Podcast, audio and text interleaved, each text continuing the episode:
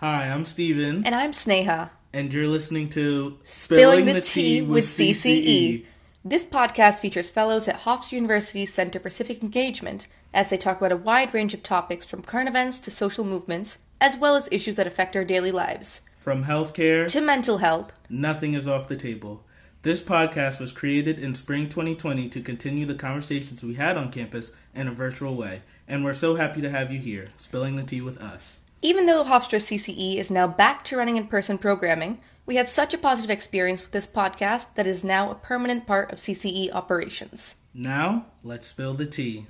Welcome back to another episode of Spilling the Tea with CCE. My name is Sneha Balaji Prabhu, and today we are here with a very special guest, Dr. Kelsey Leonard. Dr. Leonard, how are you? Akwe Winikasak, hello, good day. I'm really happy to be here with you. Very excited to be here. Had a wonderful um, visit so far to Hofstra University. Now, I would be remiss if I didn't introduce all the amazing work that Dr. Leonard does. So, Dr. Kelsey Leonard is a water scientist, legal scholar, policy expert, writer, and an enrolled citizen of the Shinnecock Nation. Dr. Leonard represents the Shinnecock Nation on the Mid Atlantic Committee on the Ocean, which is charged with protecting America's ocean ecosystems and coastlines. She also serves as a member of the Great Lakes Water Quality Board of the International Joint Commission. Dr. Leonard has been instrumental in safeguarding the interests of the indigenous nations for environmental planning and building indigenous science and knowledge into new solutions for sustainable water and ocean governance. Now, I've covered a good amount of what you do, but tell us a little bit about yourself and your work. Wonderful. Well, thank you so much for the invitation to be here with you today and uh, for that wonderful introduction. Uh, So, yes, I'm a water scientist and researcher. I'm based out of the University of Waterloo in Ontario, Canada. Um, but I'm also an enrolled citizen of the Shinnecock Nation, and I feel like that is really the, the compass that guides my work, being both an Indigenous woman and a Shinnecock woman scientist who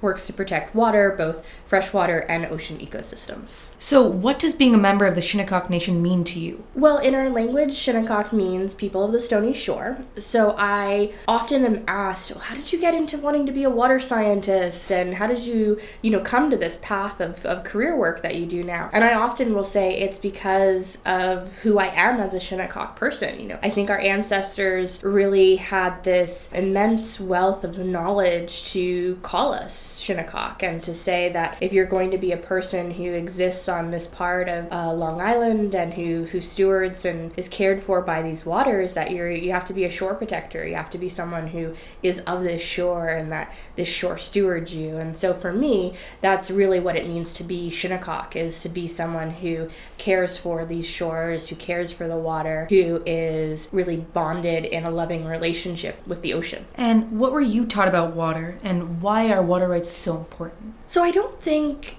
there was one moment or moments where you sort of have this education or instruction on what is water, you know, particularly as a Shinnecock person or even just in in my life. I think I have had really unique opportunities to learn about different cultural teachings around water, about how different cultures around the world connect to water, how we as Shinnecock people connect to water. And it's so beautiful how, you know, people from all different parts of the world have these these ways of being and existing on this planet that build a bond with water. You know, for me throughout my life, that's been um, swimming, you know, in the ocean. It's been canoeing, kayaking. It's been going out and clamming and harvesting from from the water.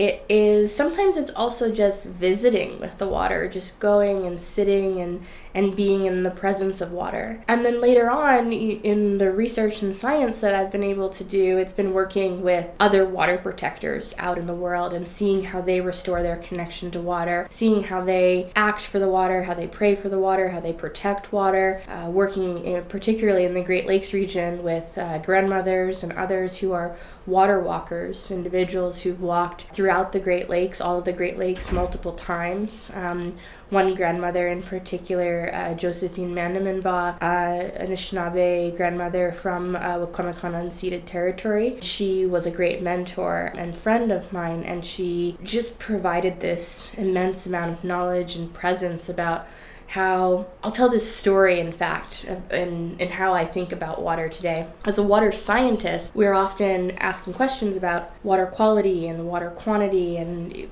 questions about how do we make decisions about water. And one of the questions I had asked to grandmother Josephine Baugh at one point was, What threats do you think exist to the water? And she paused for a moment and she said back to me, she said, There's not there's not a question of what threats or what water is threatened. She said, All water is threatened.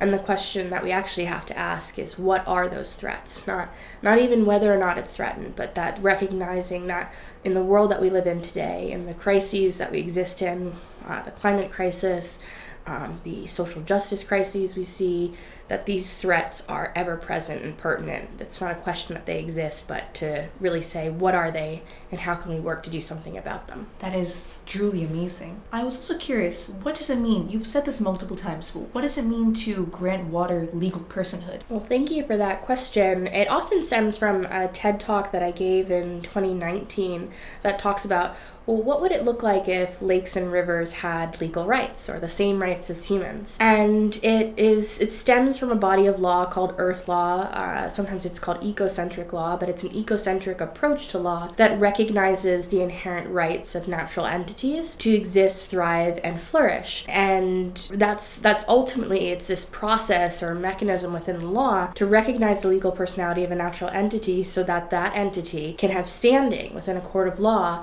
to bring a claim for the violation of its rights or harms done to it, such as man made or human induced pollution. Um, because currently, for many natural entities around the world, that does not exist. They are not seen as legal persons under the law, and therefore you can't make a claim for the destruction of a river or for the damage to a mountain. And uh, speaking of your TED Talk, you also asked the question, Who is justice for? I wanted to turn that question to you and ask if you think that answer can change. Well, I definitely think the answer can change. I really advocate for folks to to develop solutions to our pressing social and planetary challenges that are localized and context specific. So I do anticipate that the question would change depend on who's asking and who's answering. But ultimately, I ask that question because oftentimes I've seen in the environmental governance space that questions around who is justice for are often geared towards providing justice to humans. It's not seen, justice is not seen as something that should be guaranteed or should be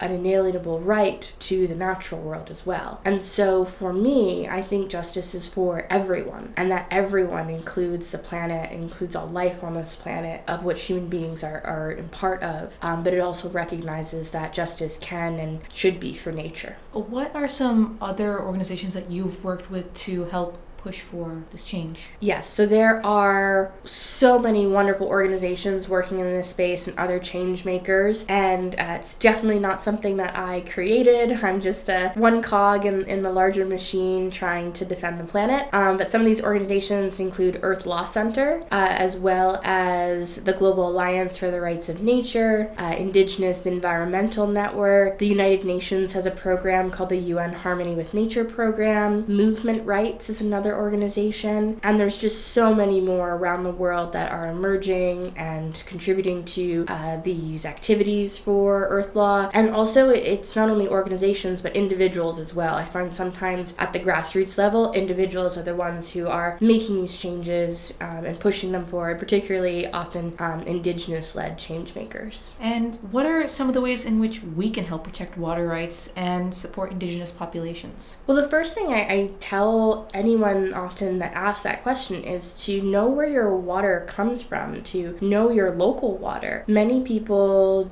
take for granted the privilege it is to be able to turn your tap and have water come out and have it be of you know sufficient quality to be able to drink it or use it for bathing or what have you. And they often don't know where that water comes from. Who's the you know the water operator that has to make sure that that water is treated properly so that it can come through your piped system? Sometimes even on long island you know it's also really important to know that not everybody has a piped water system. They well they probably have piped water but what i mean by that is they don't have have water that's coming from a water treatment facility. Um, they may be on groundwater. And so, really thinking too about okay, am I on a ground? Where's the source for my water? Am I on a groundwater well? Am I drawing water that, well, either way, probably drawing water from uh, the Long Island aquifer that is, you know, one of the most um, beautiful aquifers and unique aquifer systems in the world? Or, you know, if you live in other parts of the world, are you drawing water from a river or a lake? You know, where does your water come from? I think is the is one of the, the key questions that folks need to ask because knowing that allows you to restore your connection to water and allows you to be more appreciative and thankful and give gratitude for where that water is coming from. And then outside of that, I think it's also people getting out into nature and being able to just go and visit with water. Like sometimes I'll ask uh, students or other folks I'm in conversation with, like, what's the closest water to you? And they kind of look a little puzzled. They're like, well, what do you mean? Well, you know, is it your rain barrel outside your house or is it is there a local creek or a river nearby like for long island it might be you have a local bay system or you are like near the atlantic ocean or you're on the ocean side or you're on the long island sound side so really trying to ask yourself you know where is the water that's closest to you and have you visited with it lately and i think you know knowing where your water comes from in terms of the drinking water that you uh, use or the household water that you use and then also being able to go and visit with the waters local to you really is that first step in being able to restore your connection to water. And that's how we get people to protect water and advocate for water rights. Because you can't protect what you don't know. And you can't, at least you can't do it effectively. You won't have any vested interest. You won't understand the value. You won't um, have, you won't see yourself reflected in the laws and the rights that you're creating and protecting. And that really is how everyone can work towards advancing water rights is to understand that this is a finite resource on our planet. It's not um, a renewable source. It's something that we easily can lose and not have. Definitely. I think we all need to reconnect with water in some way or the other. And I was curious to see you definitely advocate for people to connect with water and understand like how it relates to them. What is one of the most significant ways you've got someone to reconnect with water and be a better advocate for water rights? Oh, that is such an excellent question. Well, there's two there's two things I'll say that I've, I've really loved. And it's actually the first one is is not something that I designed or did, but I just love being a part of it in like the small way that I am. Um, and that's the Junior Water Walkers program. Mm-hmm. So it is a program that was started by an elementary school teacher named Peter Cameron out of Thunder Bay, Ontario, who also had had conversations with Josephine Mandamin Baugh and the Water Walkers about creating this program for elementary school students. And it's now in classrooms around the world, probably about, I think, maybe 100 or 200 different classrooms. Peter, you'll have to uh, correct me if I'm wrong. Um, but you can also find more more information about the Junior Water Walkers program online. Um, they've got a Google site, and so you can go and interact there. Um, and it's been really great to be able to um, share videos with them. I was just at the World Water Conference um, at the UN a few weeks ago, and we got to do sort of a, a video for the Junior Water Walkers from that conference and being able to share with them the ways in which this future generation of young people are going to be able to be those water leaders and those water thinkers. That's been really a great honor to uh, an example example of how to connect to water or how we're continuing to inspire people to connect to water. And then I think the other um, activity that's been really fun recently was I worked with an international museum out of Hamburg, Germany called the MARKK Museum to, along with other scientists and academics, we formed a water think tank and, and grassroots climate activists. We formed a water think tank in collaboration with the curators at the museum to um, create an exhibit called Water Messages, um, which highlights all the different ways in which communities around the world, from Shinnecock Bay here on Long To Lake Chad in Africa to the Atrato River in South America. All these different communities of, of and of relating to water are highlighted in the exhibit, including like the uh, Mississippi River impacted by the Dakota Access Pipeline. That's also featured, and so that was a really interesting and fun opportunity to work with an exhibit where people are going to come into this museum of ethnology and ethnography and archaeology and be able to see how for thousands of years pe- people have interacted with water, but also how we're con- we're still thinking about the way in which we connect to water and share messages to from water. And so, um, and just to know that there's you know a whole cohort, I guess, or public that's going to be coming through that museum to see that exhibit that will learn and hear something new and work to restore their connection with water. That was a really cool opportunity. As I mentioned before, you are a professor, Mhm. and I am also a college student. What are some ways which you have told your college students to be a better advocate? Mm. Well, you know, I think everyone has their gifts and their passions, and so I really encourage you know students or or anyone who's in this stage of of learning and growing in their life to think about okay, what are my passions? What are the gifts that I bring to the table? For some of us, it, it's being artists. It might be that you're an excellent writer, podcaster, that you are really, you know, excited about reading. Whatever your your gift is, maybe you're an athlete. Each of us has things that we are gifted with, that we love, that we're passionate about. And if you take that and think about how can I apply this to the context of water or to restoring my connection with water, there's usually a really great path forward where you're able to do something that's within your scope as a human being and that also you can be passionate about. And that's where you often see the most success because the road is challenging. The road to water protection, the road to planetary healing is not an easy path with everything that we have facing us with our current climate crisis. So, making sure that you are engaging in these justice movements for planetary healing by empowering your own passions and gifts and applying those is really how you're going to have the strength to persist. And what are some everyday things that we can do? You touched on this earlier too, but what are some everyday things that we could do to better support the water? Mm, it's an excellent question. And I think it really, coming back to what I shared earlier, is important to be conscious of your decision making, of where your water comes from, of how you use water. There definitely is a strong importance around reduction of your household water consumption. That, that's never a bad thing to do. Um, it's always will be good. But when we think about the sort of the magnitude or the scale of the water issues that we see globally, we also have to use potentially our purchasing power, our civic power, our voting power to also change governance structures and laws, as well as changing how corporations act with those individual powers to shift their use and consumption patterns of water or how they regulate water. Because that ultimately is where we as individuals can have power but have to really influence these other sectors that have more impact on the overall health of water in our planet. So that's something that that we need to see. And so voting, you know, your your voting, your civic power, your voting power, thinking about uh, as we come up on a new uh, presidential election in a few years, who are the candidates that are thinking about water? Who are the candidates that are going to put forward an environmental or climate change platform and and and deliver? Purchasing power is do you need the next iPhone that just drops or can you hold out and you know use your current phone for as long as you can because you know every time you consume a new piece of technology it's not only about the water that is required to produce that new piece but it's also about the water that's going to be required to manage the waste of your old tech. And so I, I just wish that more folks could think about the totality of the life cycle of their use patterns because it's not just about what you consume or what you purchase but it's also about your waste. And that's really the future of our environmental and climate crisis. Not even the future, the future is now in the sense that we have a waste problem around our planet. And oftentimes, the way in which we process waste is very demanding of water resources. And that's um, definitely of high concern in the work that I do. Absolutely. And I think that's definitely a good place to end off. But is there any last thing you'd like to leave us with? I don't think so. This has been so wonderful and thorough, and I'm just really excited that folks are having these conversations because at the end of the day, that's where you start. You just have to have a conversation with folks who are interested, but also maybe folks who aren't interested. Just